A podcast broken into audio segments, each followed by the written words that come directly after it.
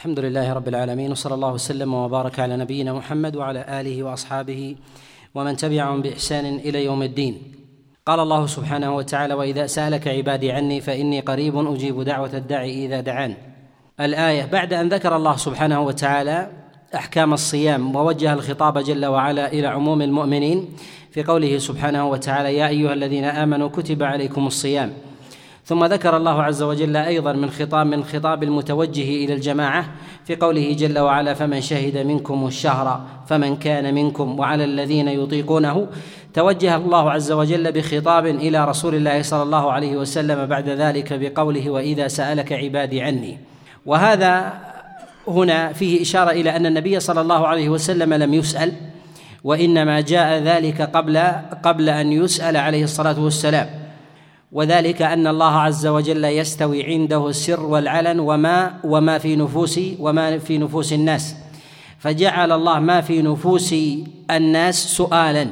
يعني أنهم إذا بيتوا السؤال وعزموا على ايراده على رسول الله صلى الله عليه وسلم فكان عند الله عز وجل يحتاج إلى إلى جواب. فكما لا يخفى أن الأمر عند الله سبحانه وتعالى على حد على حد سواء.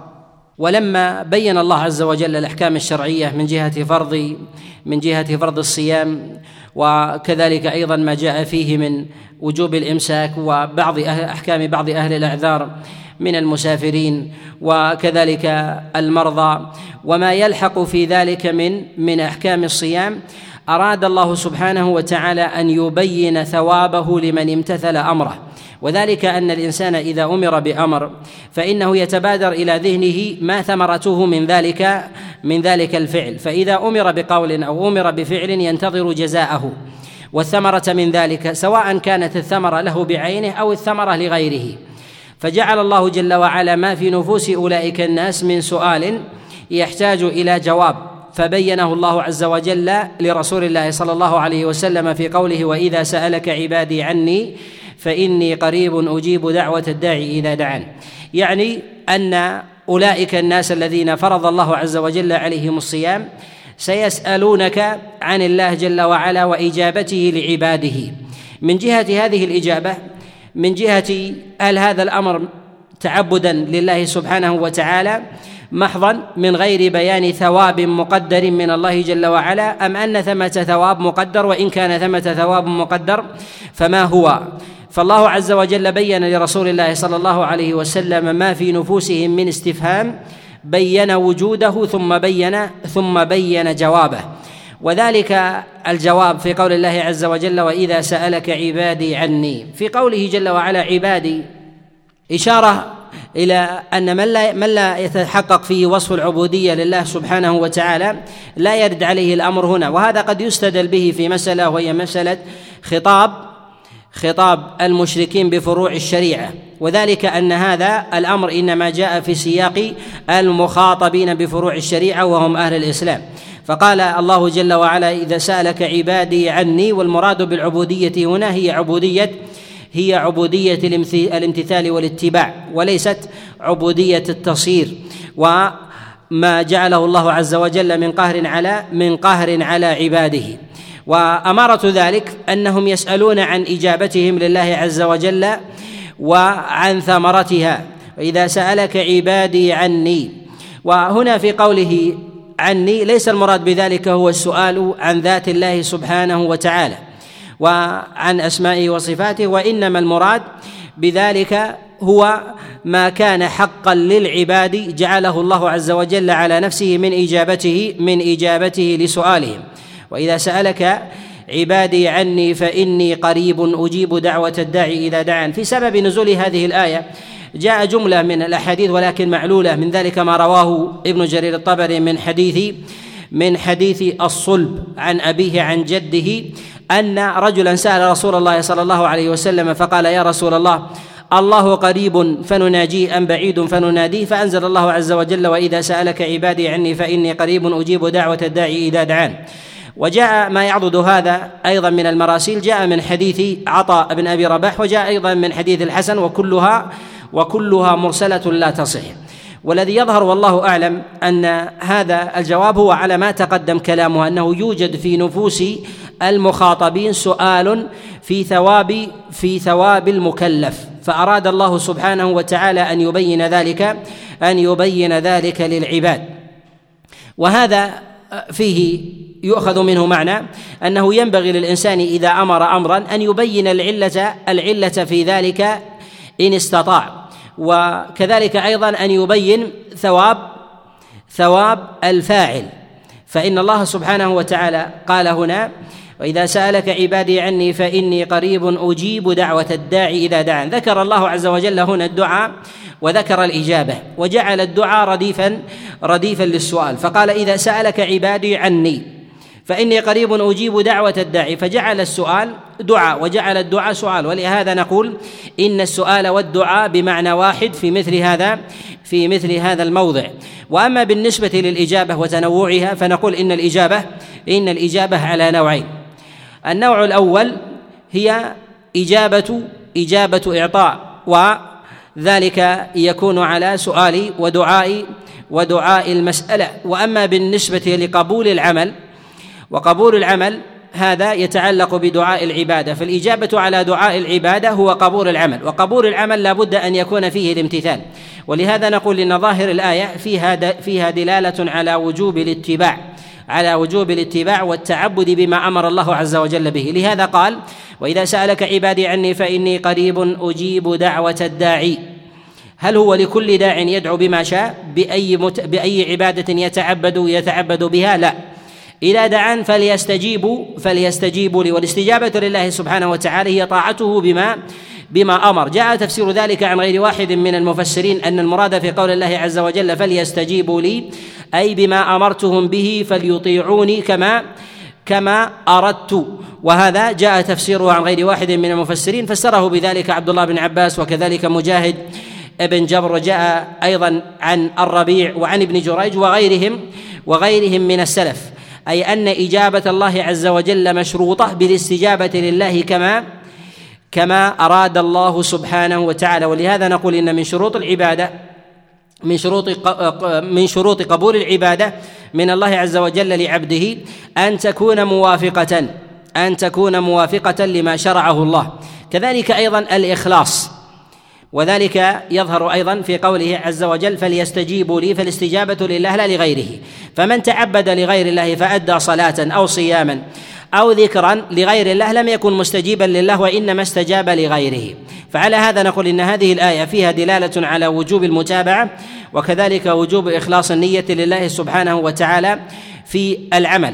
والدعاء في الشريعة على نوعين دعاء مسألة ودعاء عبادة. وهي مشتملة لهذا وهي مشتملة في هذه الآية لهذين المعنيين. المعنى الأول هو دعاء العبادة والمراد بذلك أن الإنسان إذا تعبد لله عز وجل بعبادة على أي نحو كان فهو فهو داع. فالمصلي داعي والصائم والمزكي وقارئ القرآن يدعو الله عز وجل ودعاؤه ذلك له إجابة. وتلك الإجابة وتلك الإجابة إذا توفرت شروط ذلك الدعاء تكون بقبول العمل. تكون بقبول العمل. فإذا قبل العمل فللعمل أثر فللقبول أثر وهو الإثابة وهو الإثابة عليه. ولهذا جاء في حديث النعمان بن بشير أن النبي صلى الله عليه وسلم قال الدعاء هو الدعاء هو العبادة كما جاء في المسند وعند الترمذي وغيرهم. ولهذا نقول إن ذات الفعل وعبادة فنقول إن على هذا الوجه فالمراد بالتعبد هنا والاستجابة لله هو الإتيان بما شرعه الله سبحانه وتعالى من أحكام الصيام على هذه الأمة فمن تعبد لله ودعاه كما شرع فهو مستحق لي فهو مستحق للإثابة. النوع الثاني من أنواع الدعاء المراد بذلك دعاء المسألة وهو أن يسأل الإنسان الله عز وجل حاجة من من حاجات الدنيا من حاجات الدنيا والآخرة. وإجابتها هو أن يعطى الإنسان ذلك ذلك السؤال. أن يعطى الإنسان ذلك ذلك السؤال. وهل الإجابة حتمية؟ نقول الإجابة حتمية من جهة من جهة العموم. وذلك أن الله عز وجل في قوله هنا قال وإذا سألك عبادي عني فإني قريب أجيب دعوة الداعي إذا دعان فليستجيبوا لي وليؤمنوا بي. قال أجيب دعوة الداعي. وهذا وهذا على الإطلاق. وهذا على الإطلاق. ولكن نقول إن الإجابة من الله عز وجل لسؤال عبده تكون إما عينا بعين ما سأل وإما أن تكون عوضا عما سأل. تكون عوض عوض عما سأل. والعوض في ذلك إما أن يعطى خيرا أو يكفى أو يكفى شرا. والعوض في ذلك إما أن يكون عاجلا أو آجلا عاجلا في الدنيا أو آجلا في الآخرة فهو يدور في دائرة الإجابة. فهو يدور في دائرة دائرة الإجابة. ولهذا نقول إن إجابة الله عز وجل لعبده في إن إجابة الله عز وجل لعبده في دعائه قطعية. وأما بالنسبة لكونها عينية كما سأل فهي مقيدة بمشيئة الله بمشيئة الله سبحانه وتعالى. وذلك لأمر وثمه أمر لطيف في هذا وهو أن الله سبحانه وتعالى لا يجيب المشركين إذا سألوا الشر استعجالا. لا يجيب المشركين إذا سألوا الله عز وجل استعجالا. إذا سألوه أن يخسف بهم أو ينزل عليهم كسفا من السماء. وذلك أن الله سبحانه وتعالى رحيم بعباده حتى حتى على حتى على الظالمين. أي لا يعجل الله عز وجل عليهم الهلاك. فإذا كان هلاكا لا يعجله الله فكيف بشر يدعوه الإنسان على نفسه بالخير؟ كحال الإنسان يسأل الله عز وجل مالا. والله عز وجل يعلم أن خلقته في تركيبه مما أعطاه الله من مواهب عقلية ودينية أن هذا المال سيكون وبالا عليه. سيكون وبالا عليه. وما يكون وبالا عليه هو قد يكون خيرا قد يكون خيرا لغيره. فإذا كان الخير يؤول إلى شر لم يعطه الله عز وجل إياه. فإذا كان ذلك الأول للمشرك لم يعجله الله له فهو كذلك أيضا لعبده لعبده المؤمن من باب من باب أولى. ولهذا نقول إن الله سبحانه وتعالى إذا سأله إذا سأله العبد حاجة من حاجات الدنيا وهو يعلم أن الأمر يؤول بعد عام أو عامين أو ثلاثة إلى أمر يسوء ذلك العبد فإن الله عز وجل لا يعطيه إياه. ولهذا ينبغي للإنسان أن يرضى بما يعطيه الله عز وجل إياه من خير وما يحبسه عنه مما يظنه مما يظنه خيرا مما يظنه خيرا. وليعلم أن الله عز وجل قد أعطاه قد أعطاه سؤله. والله عز وجل بصير خبير. ولهذا كثير من الناس يتمنى خيرا يتمنى خيرا ويسعى في خير ويحبه. ثم إذا تحقق منه تمنى زوال ذلك الخير لأنه آل إليه آل إليه بشر وذلك يتعلق في أمور الأنعام. في أمور الأنعام الأموال من الذهب والفضة الزوجة المساكن الأصحاب يتمنى قربا من أحد أو نحو ذلك ثم يكون وبالا وبالا عليه. وهذا إذا أدركه الإنسان بالتجربة علمه الله عز وجل من حال الإنسان من دون أن يقع فيه. فالله عز وجل يرفع بعض الخير عن الإنسان العاجل لأنه يؤدي إلى شر آجل مستديم. إلى شر إلى شر آجل مستديم. وهذا من مواضع عدم إجابة الله لعبده عينا. وأما الإجابة فيما هو نافع للعبد فهو من الأمور فهو من الأمور القطعية. ولهذا نقول إن هذا الإطلاق إنما إنما هو مستثنى بما جاء في حديث عبد الله بن مسعود عليه رضوان الله عز عليه رضوان الله في أن الله سبحانه وتعالى إما أن يعجل لعباده وإما أن يدفع عنه شرا وإما أن يدخرها وإما أن يدخرها له يوم القيامة وهي على ما تقدم وهي على ما تقدم تفصيله تفصيله معنا. وعلى هذين النوعين يدخل في هذا الباب يدخل في هذا في هذا الباب ما يتعلق بأحكام بأحكام الصيام. العبادة وهي عبادة الدعاء وهي عبادة الم... وهي عبادة وهي دعاء العبادة فيدخل في ذلك الصيام وغيره. وأما دعاء المسألة فما محله من أمر الصيام هنا؟ وذلك أن الله عز وجل بعد أن ذكر أمر الصيام قال وإذا سألك عبادي عني فإني قريب أجيب دعوة الداعي إذا دعان. ما هو الدعاء؟ هل يشرع دعاء للصيام؟ قد ذكر بعض العلماء أن هذه الآية فيها دلالة على مشروعية الدعاء بعد بعد الصيام يعني عند الفطر. وقد جاء في ذلك أحاديث عن رسول الله صلى الله عليه وسلم بمفردها ضعيفة ولكن بمجموعها يدل على أن لها على أن لها أصل. من القرائن التي تؤكد ذلك هذه الآية أنها جاءت بعد بعد مشروعية الصيام ذكر أمر الدعاء.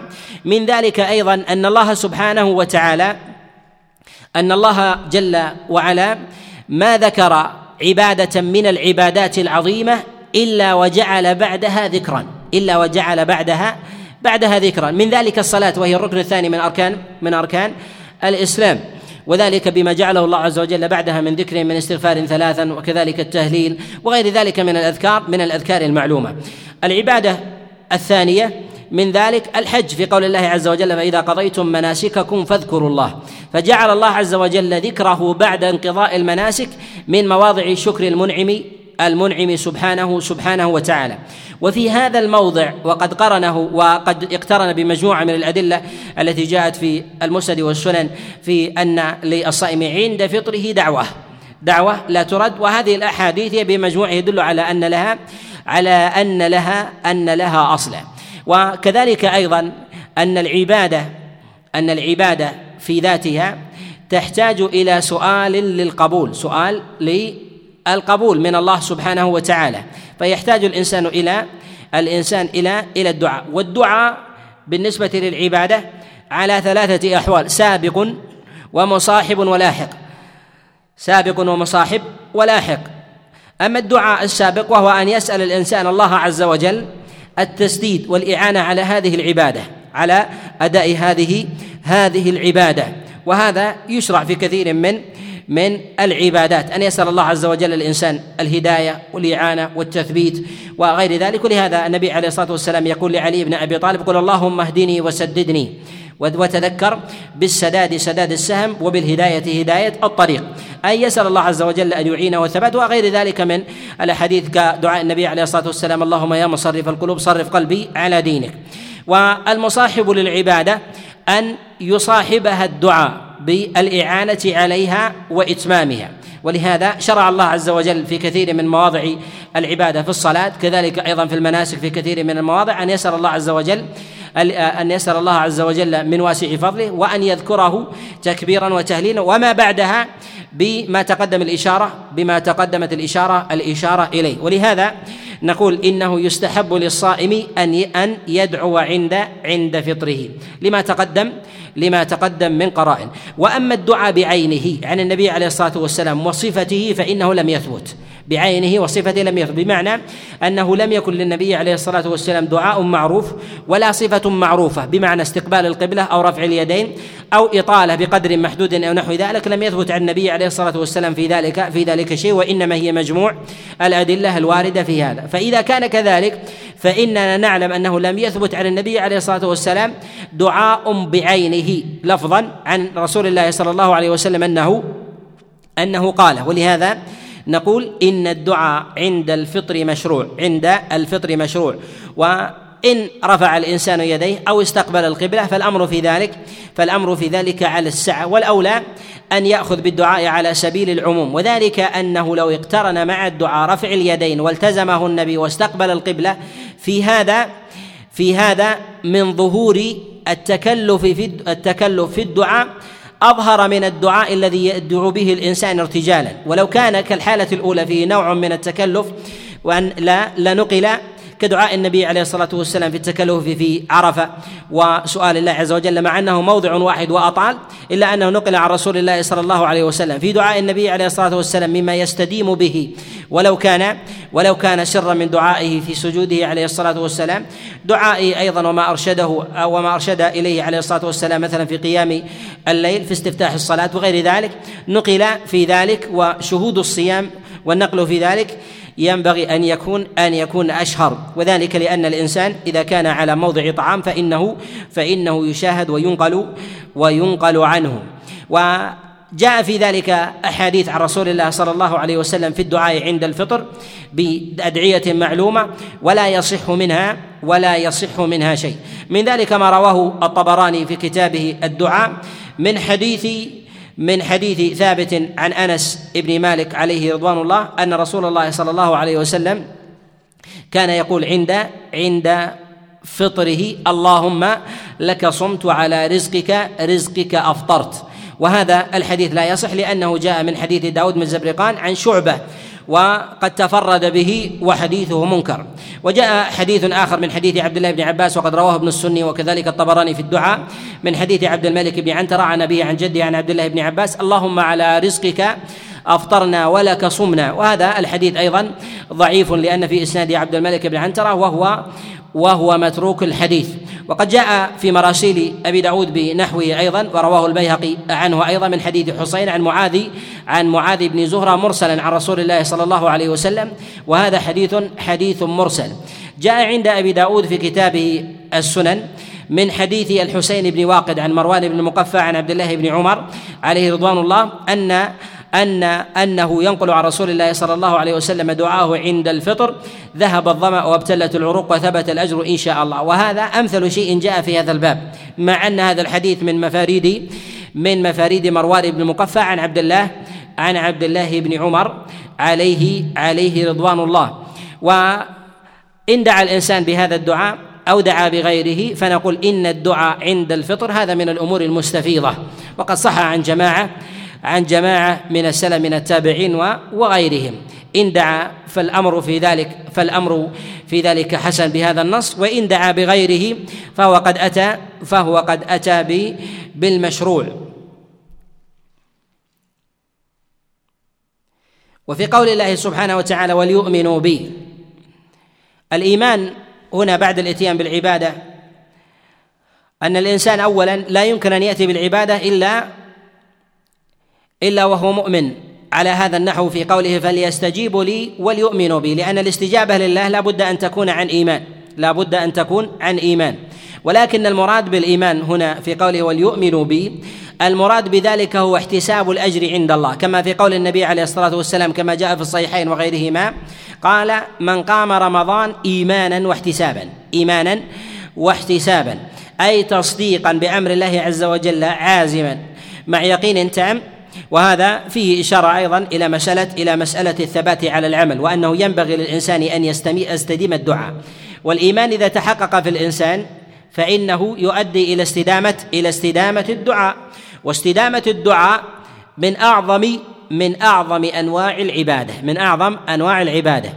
وهذا في مقام الربوبية والألوهية فقط في مقام الربوبية والألوهية فقط. وذلك أن الخلق إذا سئلوا ملوا وكرهوا. والله عز وجل إنما سمى نفسه بخير الرازقين لأنه يحب أن يسأل ليعطي يحب أن يسأل أن يسأل ليعطي. وسمى نفسه بخير الرازقين سبحانه وتعالى لأنه يعطي الكافر والمؤمن. لأنه يعطي الكافر والمؤمن. لماذا؟ وثمة عله وهي أن بعض الناس يسأل يقول لماذا؟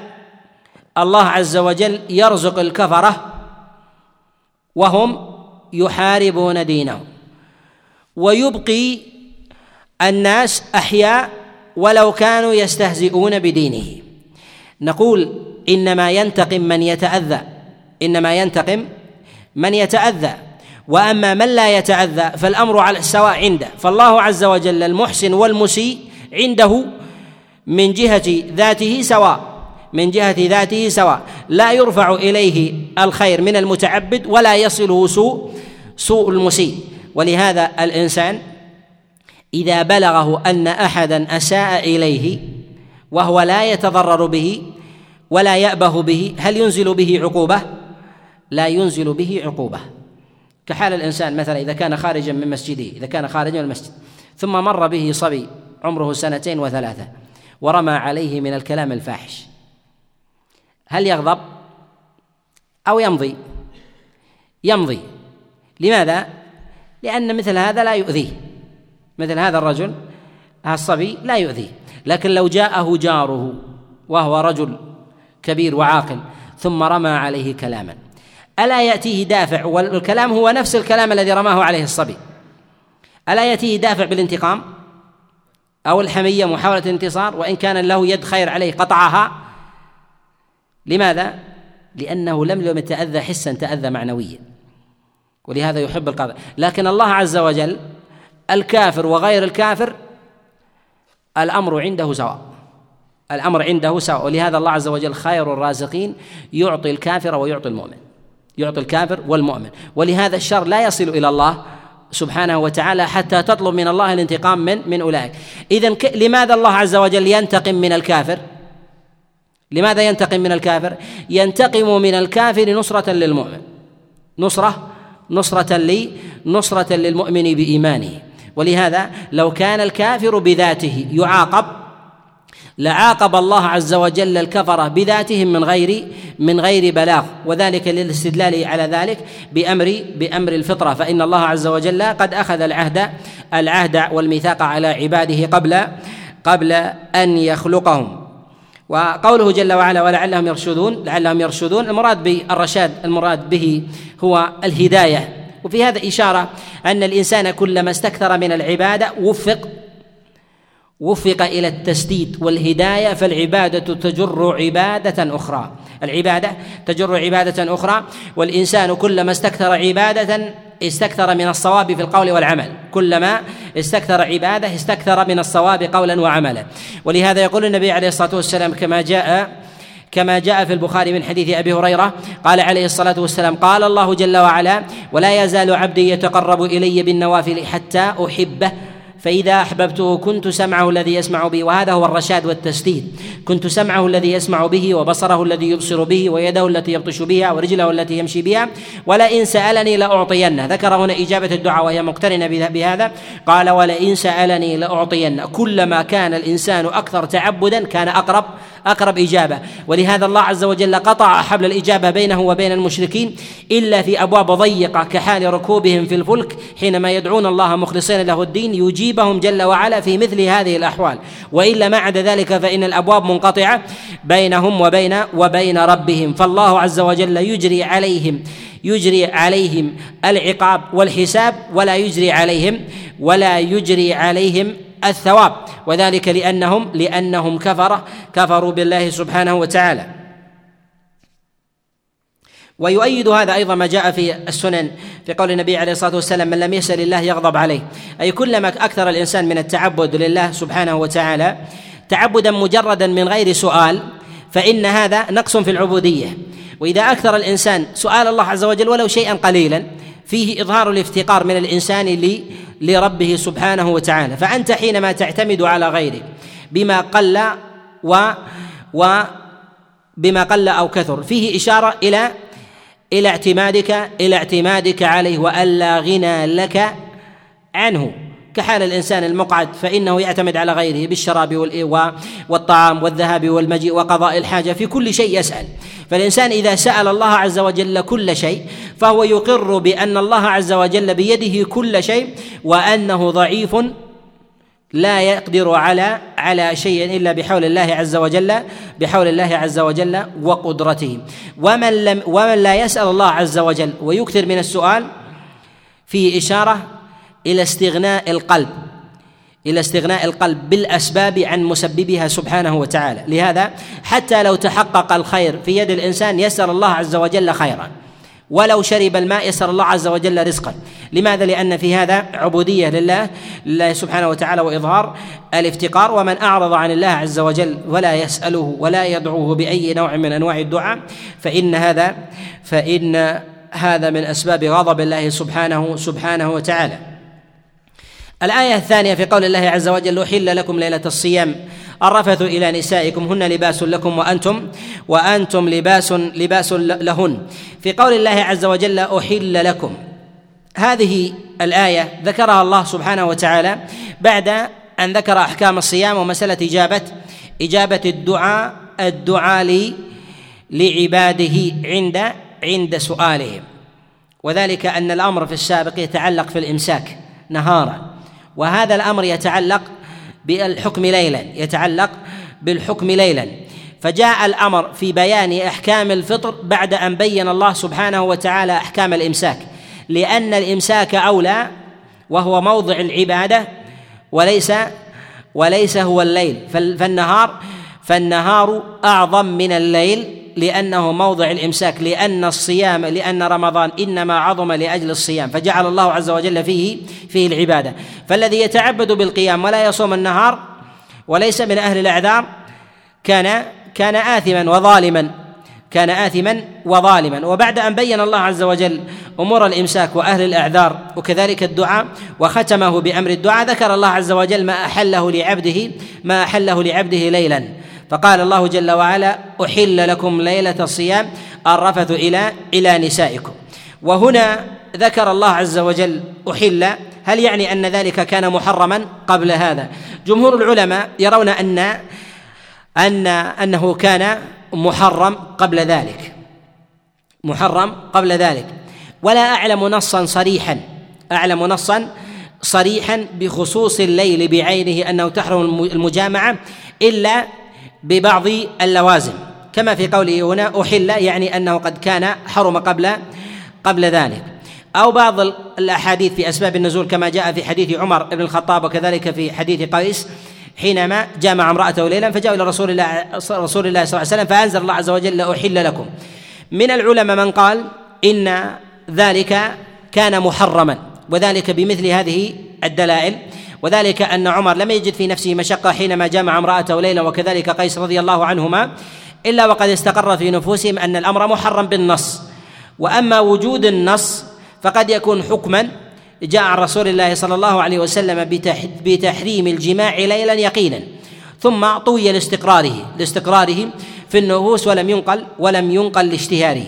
ومن العلماء من قال إن شريعة الإسلام لم تحرمه بعينه وإنما كان محرما في الأمم السابقة في شريعة النصارى ثم ظنوا أن الأمر على ذلك ظنوا أن الأمر على ذلك أو أن الشريعة قد أقرته. كما ذكر ذلك بعض العلماء وجمهور العلماء على أنه محرم في هذه في هذه الشريعة. وأما من قال أنه ليس محرم ذهب إلى هذا بعض المفسرين كالسدي وكذلك أيضا بعض الفقهاء من بعض الفقهاء من المتأخرين. جمهور العلماء على تحريمه ويأخذون بالقرائن السابقة وسبب النزول هو ما في قصة عمر وكذلك أيضا في حديث قيس والحديث في الصحيح حينما جامع امرأته ليلا فجاء إلى رسول الله صلى الله عليه وسلم فأنزل الله عز وجل هذه هذه الآية.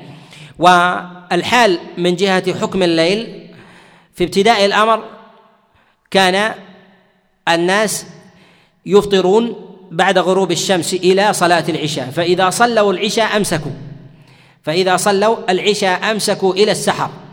ومن نام عن فطره ومن نام عن فطره إلى صلاة العشاء فإنه يمسك إلى يمسك إلى الفطر الآخر. يمسك إلى الفطر الآخر. قالوا فشق ذلك على أصحاب رسول الله صلى الله عليه وسلم. من قال إنه كان محرما ثم خفف.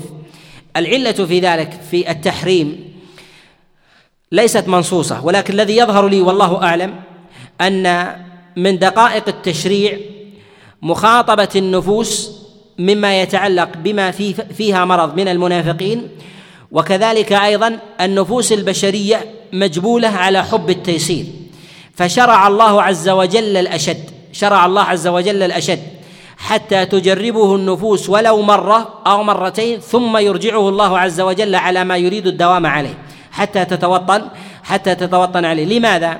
لأن أمر الصيام ثلاثين يوما جاء بعد صيام يوم واحد فرضا. بعد صيام يوم واحد فرضا. فالله عز وجل أول ما شرع الصيام فرض الله عز وجل صيام يوم عاشوراء. صيام يوم عاشوراء.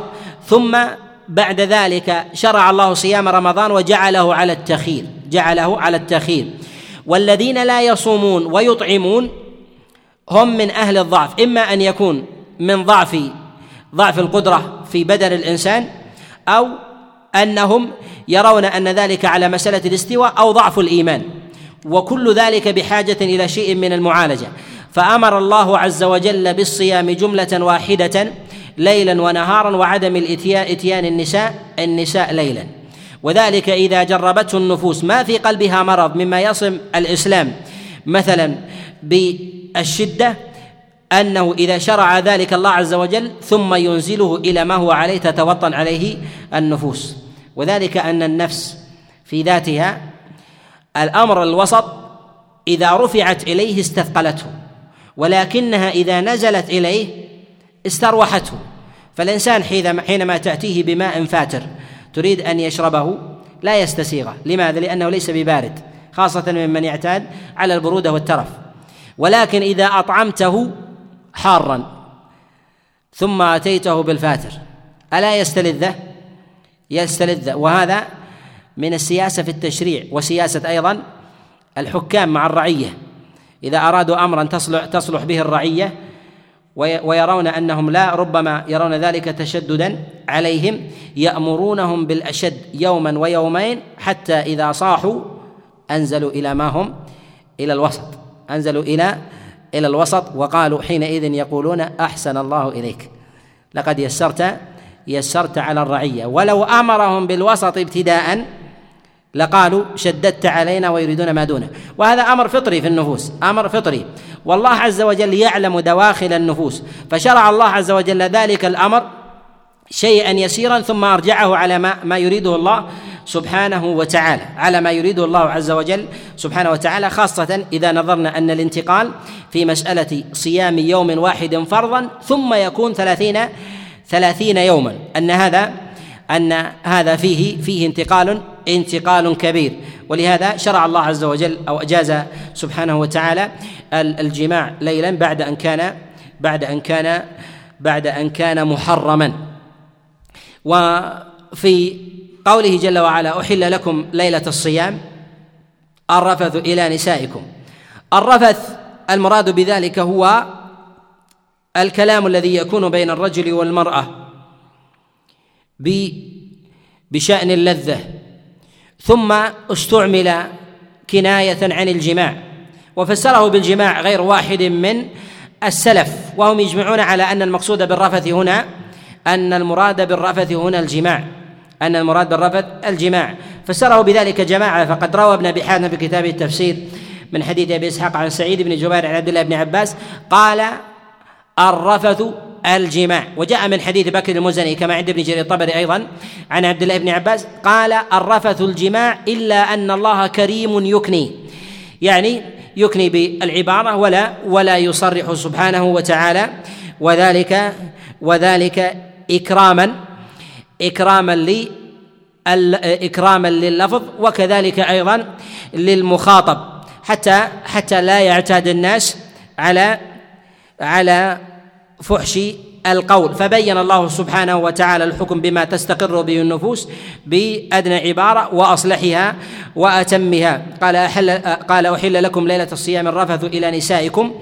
الصيام هنا يدخل في ذلك الفرض ويدخل في ذلك النفل إلا أن المراد بذلك هنا بداهة هو مسألة مسألة الفرض. ومن القرائن التي يذكر فيها بعض العلماء أن أن الجماع ليلة رمضان لم يكن محرما بالنص وإنما هو توهم ظنوا انه أنه محرم. قالوا أنه لم يكن معلوما قبل ذلك في شريعة الصيام في صيام عاشوراء كذلك أيضا في صيام النوافل أنه يحرم عليه أن يجامع ليلا. فلما كان الانتقال إلى الفرض إلى أيام معدودة ينبغي أن يتضح ذلك أن يتضح ذلك أكثر. فلما لم يتضح دل على أنه أمر ظنوه لأن الله حرم عليهم الجماع نهارا فظنوه أنه ينسحب ينسحب على أمر الليل. ولكن هذا يدفع أن مسألة النهي عن الجماع في مس في يوم واحد يختلف عن النهي شهر كامل. فالشهر في ذلك يظهر أكثر أكثر من غيره. وفي قوله جل وعلا هن لباس لكم وأنتم وأنتم لباس لباس لهن. اللباس المراد بذلك هو الستر إشارة إلى شدة شدة القرب والدنو والامتزاج. وجاء تفسير ذلك عن غير واحد عن غير واحد من المفسرين أن المراد بذلك المراد بذلك هو المعاشرة.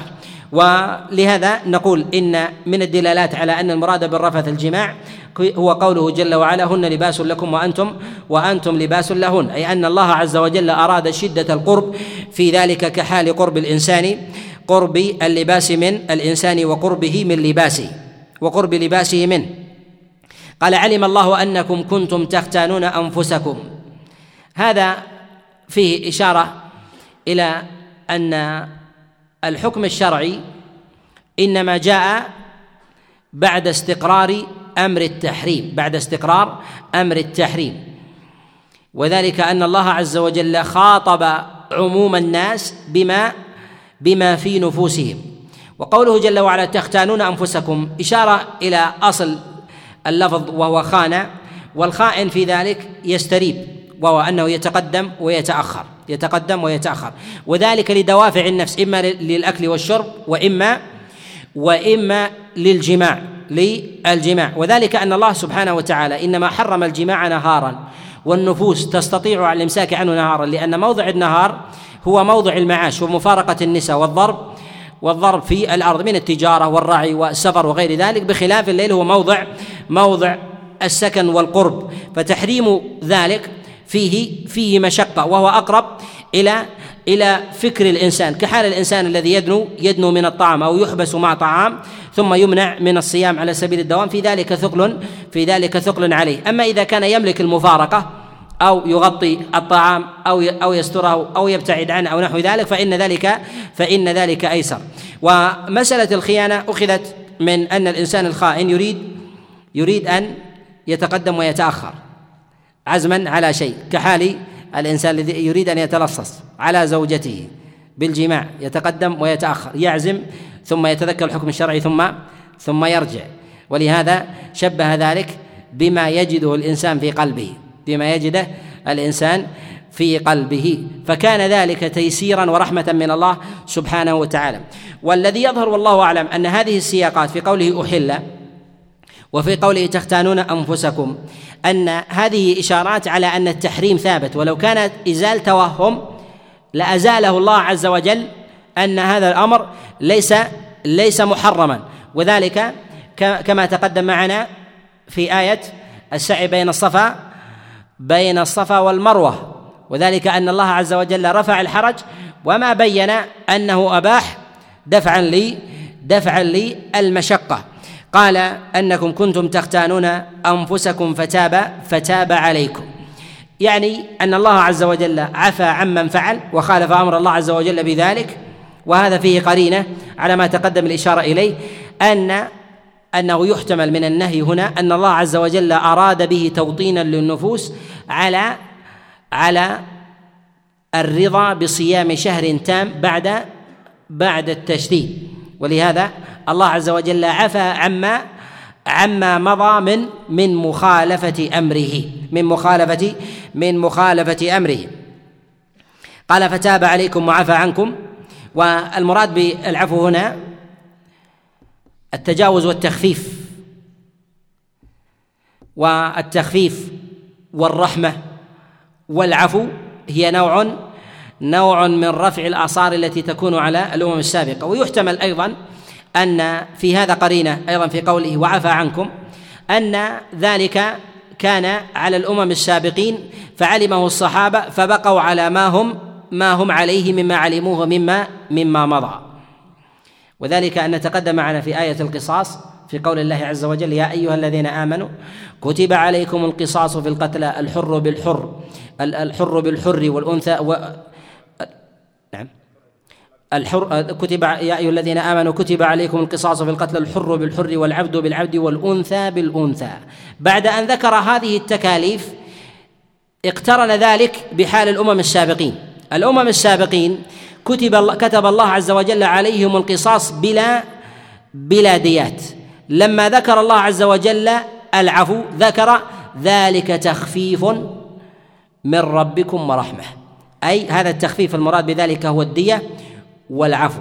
فمن عفي له من أخيه شيء. من ذلك القصاص إما أن يكون أن يسقط القصاص ويقبل الدية وإما أن يسقط القصاص ويسقط كذلك الدية. فهذا تخفيف من الله عز وجل ورحمة بمن؟ بهذه الأمة. وذلك أن الأمم السابقة الأمم السابقة أوجب الله عليهم القصاص فورا وأنه ليس لأولياء لأولياء المقتول صلة في ذلك لأن الأمر كما يسمى يتعلق بحق عام للشريعة يجب في ذلك القتل.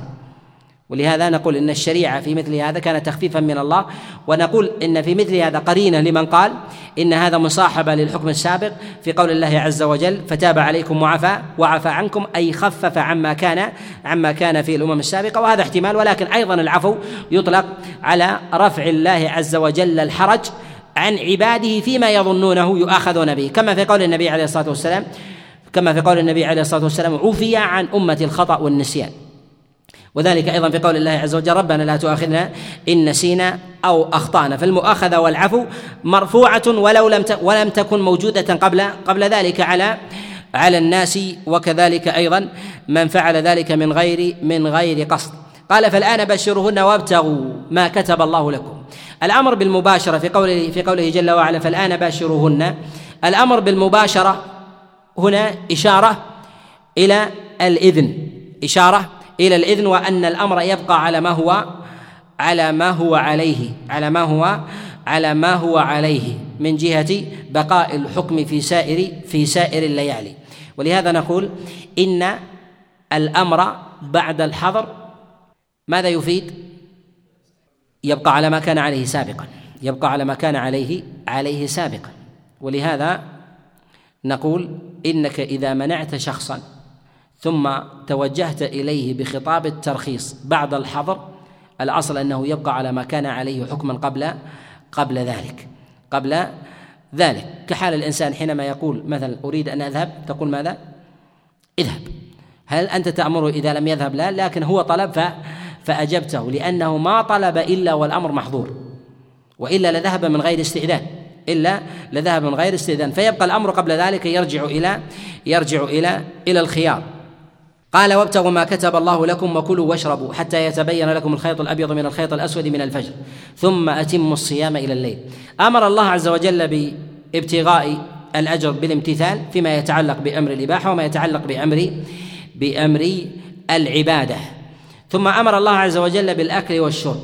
وكلوا واشربوا حتى يتبين لكم الخيط الأبيض من الخيط الأسود من الفجر. والأمر بالأكل هنا نقول يرجع إلى حكمه السابق.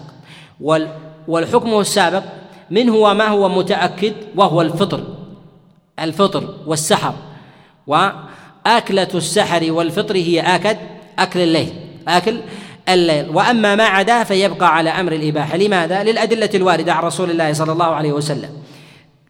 للأدلة الواردة عن رسول الله صلى الله عليه وسلم منها ما يتعلق في بركة أكلة السحر في قول النبي عليه الصلاة والسلام كما جاء في الصحيح قال تسحروا فإن في السحور في السحور بركة وفي الفطر في حديث سهل في قول النبي عليه الصلاة والسلام ما تزال أمتي بخير ما عجلوا ما عجلوا الفطر فنقول إن الفطر والسحر وأكل أكل الليل فيأكل الإنسان في فطره ويأكل في سحره والسحر هو آكد من الفطر والسحر آكد آكد من الفطر لماذا؟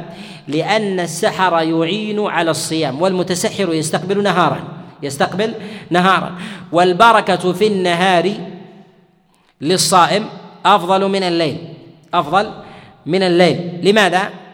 لأنه لا يمكن أن يكون الإنسان متعبدا على الوجه الصحيح إلا بالإتيان بالصيام نهارا وأما من لم يصم النهار وتعبد لله ليلا لم يكن متعبدا كما شرع الله عز وجل. ولهذا إنما فضل رمضان لأجل الصيام والصيام موضعه النهار. فالإنسان يأتي بأفضل العبادة والعبادة أفضلها في هذا الموضع لكون الصيام ركن من أركان من أركان الإسلام. فنقول إن النهار في ذلك أفضل والإنسان الذي يستعين على بركة النهار بأكل أكله أفضل مما يستعين به على على المستحب وهو قيام قيام الليل. وفي قوله في قوله جل وعلا حتى يتبين لكم الخيط الأبيض من الخيط الأسود الأسود من الفجر. الخيط الأبيض من الخيط الأسود المراد بذلك هو سواد الليل وبياض وبياض النهار. وفي هذا معنى وهو أن معاني القرآن يرجع فيها إلى كلام السلف إلى كلام السلف ولا يرجع فيها إلى معاني اللغة المجردة إلا إذا تعذر وقوف عن معنى. لأن المعاني من يقول أني أريد أن آخذ معاني القرآن بما أفهمه من لغة العرب ولا علي من معاني أحد.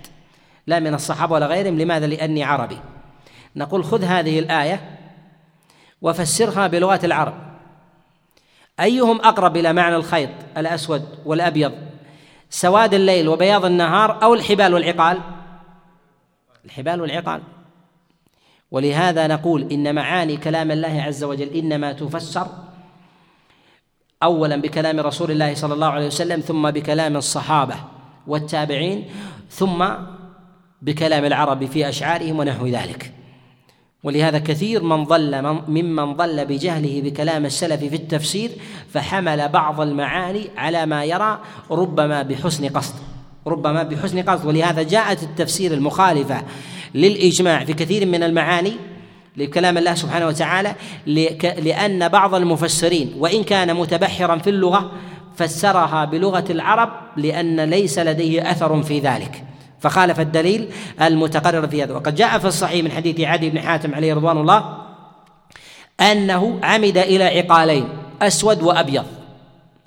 أسود وأبيض فوضعهما تحت وسادته. فيخرجهما قبل الفجر ويرى هل يميز بين بين الأسود والأبيض. حتى جاء إلى رسول الله صلى الله عليه وسلم وسأله فقال إن ليلك لطويل. يعني أن الناس سيصلون الفجر وأنت تنظر إلى الأسود والأبيض. لماذا؟ لأن الإنسان خاصة في غير الليالي المقمرة لا يستطيع أن يميز بين بين الاثنين إذا كانت أمامه مطروحة حتى حتى يدنيها. فنقول إن المراد بذلك كما قال النبي عليه الصلاة والسلام إنه سواد الليل وبياض وبياض النهار. ولهذا نقول الذي يجهل المواضعة في زمن السلف في استعمالهم للمصطلحات يخطئ في كثير من الأحكام يخطئ في كثير من الأحكام. لهذا الصواب والدقة في فهم كلام الله وكلام رسول الله أن يرجع الإنسان في تفسير النص إلى فقه السلف سواء كان كتابا أو سنة. يرجع إلى الصحابة ثم التابعين ثم أتباعهم ثم بعد ذلك يأخذ ما شاء من ويستوعب ما شاء من المعاني يجد نفسه أنه تشرب بالقول الصواب وضعف عنده وضعف عنده غير هذا هذا القول. وفي هذا إشارة إلى إباحة الأكل في سائر الليل في قوله حتى يتبين لكم الخيط الأبيض من الخيط الأسود من الفجر وأن الأكل لا يحرم من بعد صلاة العشاء إلى طلوع الفجر. لا يحرم على لا يحرم على الإنسان فالإنسان يبقى آكلا ولا حرج عليه بخلاف ما كان قبل ذلك وهو تحريم الأكل من بعد صلاة العشاء إلى أكلة السحر. أو من لم يأكل حتى صلاة العشاء أنه يحرم عليه إلى ما بعد إلى ما بعد ذلك. فبين الله عز وجل ذلك ببيان ببيان محكم في قوله كلوا واشربوا حتى يتبين لكم الخيط الأبيض من الخيط الأسود من الفجر. يعني كل الليل هو موضع للأكل موضع للأكل والشرب. قال ثم أتموا الصيام إلى إلى الليل. ثم في لغة العرب تفيد الترتيب تفيد الترتيب. وإفادتها الترتيب إما ترتيب للجمل ترتيب للجمل أو ترتيب للفعل وهي غالبة في النوعين وهي غالبة في النوعين. ولكن قد يأتي ترتيب الجمل لا لا ترتيب الوقوع لا ترتيب لا ترتيب الوقوع. ولهذا ولهذا يقول الشاعر قل لمن ساد ثم ساد أبوه ثم ثم ساد بعد ذلك جده. الجد يسود قبل الأب الجد يسود قبل الأب ثم يأتي بعد ذلك الحفيد. وهذا أيضا ظاهر في قول الله عز وجل قل تعالوا أتلو, أتلو عليكم ما حرم ربكم ثم ذكر بعد ذلك قال الله عز وجل ثم آتينا موسى. ثم آتينا موسى. إتيان موسى هل هو بعد محمد أم قبل؟ قبل محمد. ولهذا نقول إن ترتيب الفصل بين المعاني بثم معلوم. بعض الفقهاء من الحنفية أخذ المعنى هنا ببعض معاني ثم على أنها تفيد التراخي في الترتيب. فقال فقال إنه يجوز للصائم أن يؤخر النية إلى النهار في صيام الفرض في صيام الفرض. في قول الله عز وجل في قول الله سبحانه وتعالى ثم أتموا الصيام إلى الليل. يعني أمر النهار إن مسألة النية الأمر في ذلك سهل ما دمت لم ما دمت لم تطعم. ما دمت لم تطعم. نقول هذا قول تفرد به الحنفية وقال به أبو بكر الخباز. السمرقندي مستدلا فيه على مذهب الإمام الإمام أبي حنيفة.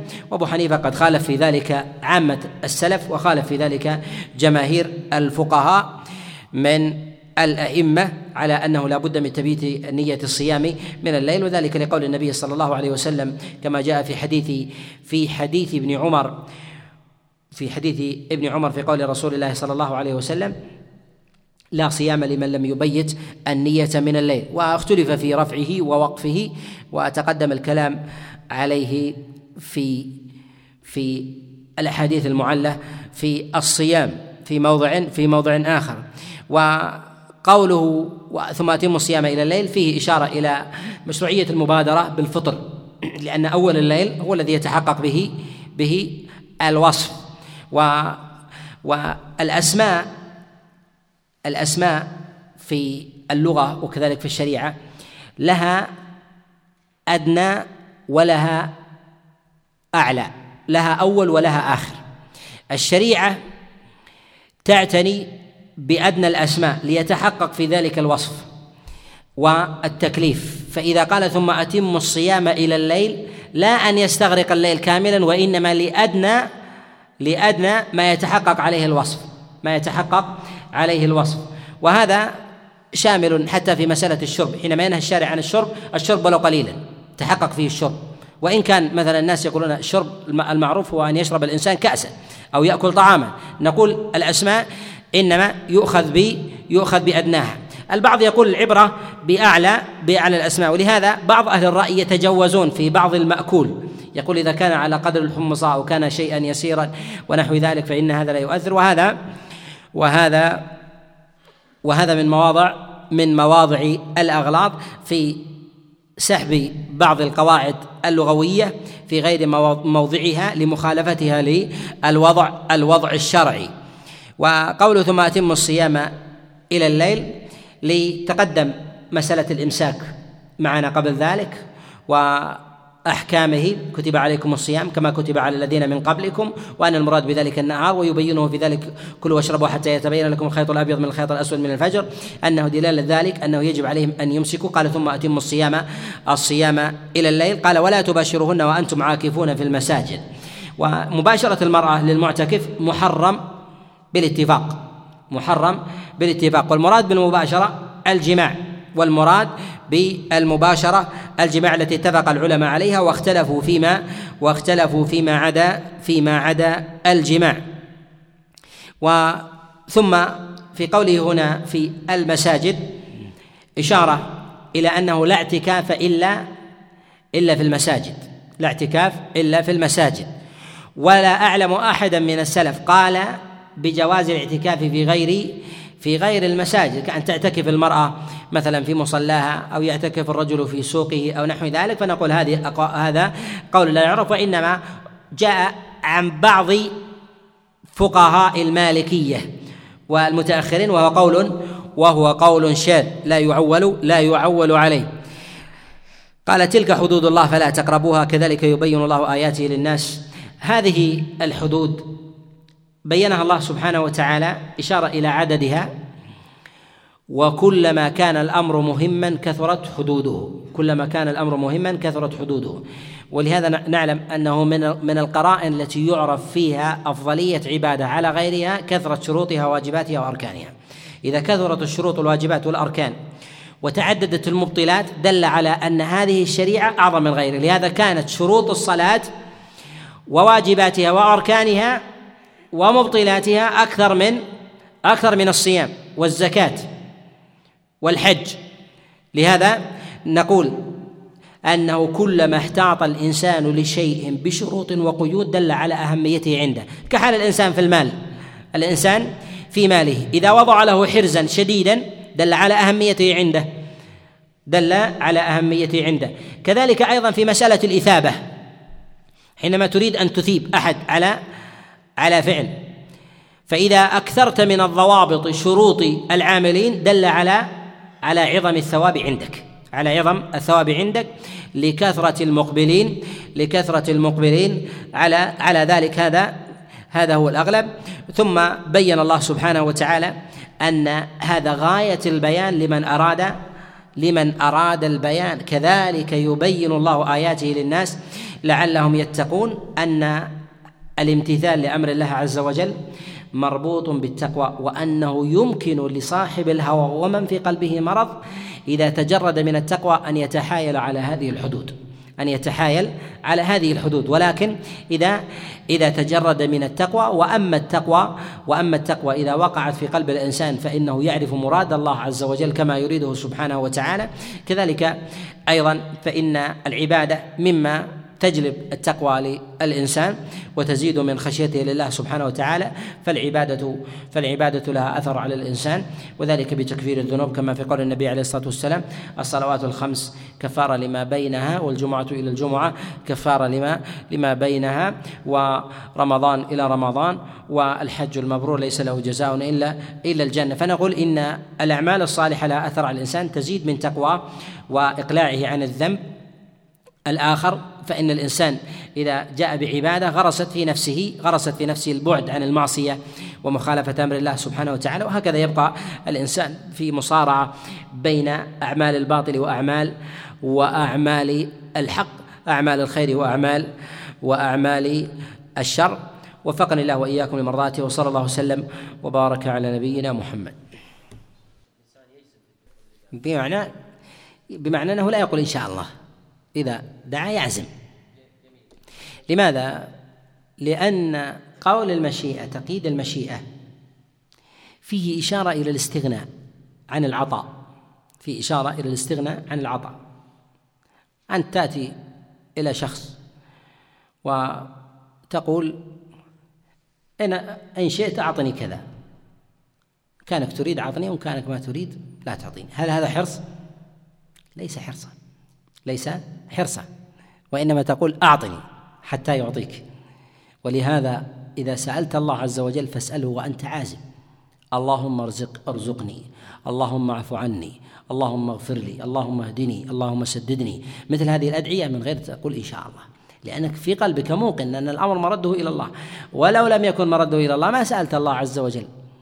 ووحدته بالدعاء. ولهذا نقول إن الأمر في تقييد المشيئة هنا يضعف جانب الرغبة والإلحاح من العبد. نعم.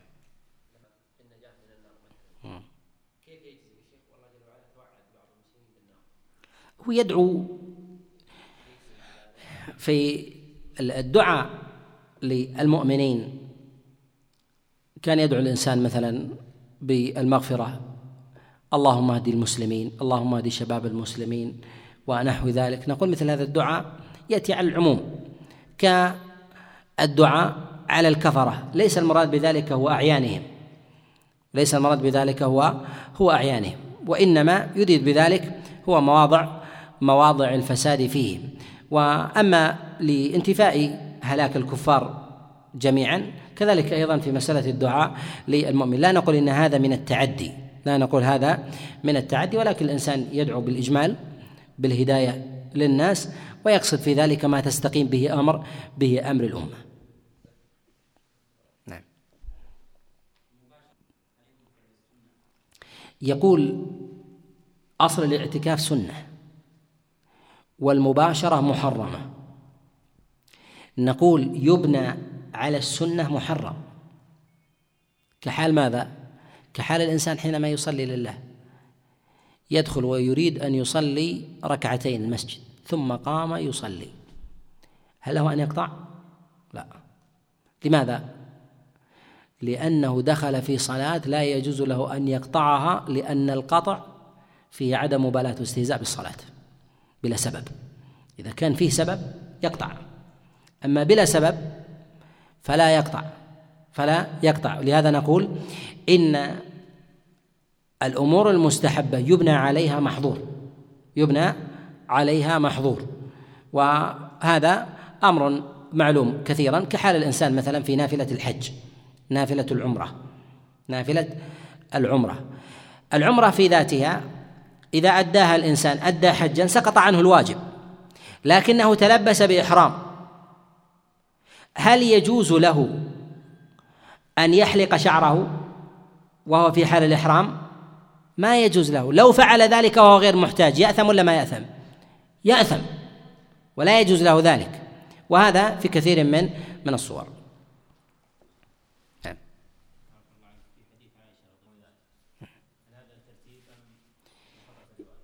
يقول أن النبي صلى الله عليه وسلم نفث ثم ثم قرأ. نقول إن النفث من النبي صلى الله عليه وسلم يختلف عن النفث من غيره. لأن ذات ريق النبي عليه الصلاة والسلام ونسمه مبارك. نسمه مبارك. ويزيده بركة قراءة قراءة القرآن. وأما بالنسبة لغيره فإنه يقرأ القرآن ثم ثم ينفث. والذي يريد أن يتبرك الناس بريقه بلا قرآن هذا بدعة. هذا بدعة. أما النبي عليه الصلاة والسلام فذلك سائغ. لماذا؟ لأنه كما جاء في الصحيح الصحابة عليهم رضوان الله تعالى يكادون يقتتلون على بصاقه عليه الصلاة والسلام. وبصاق مجرد وعلى وضوئه عليه الصلاة والسلام. مع أن الوضوء ليس منفكا منه وإنما مر عليه ثم ثم ثم مضى فهو مبارك في ذاته. ولهذا نقول حال النبي عليه الصلاة والسلام يختلف عن عن غيره. والله أعلم. صلى الله وسلم وبارك على نبينا محمد. نذكر في درس السبت إن شاء الله عز وجل الحديث المعلق في الصلاة بعد صلاة العشاء كل سبت.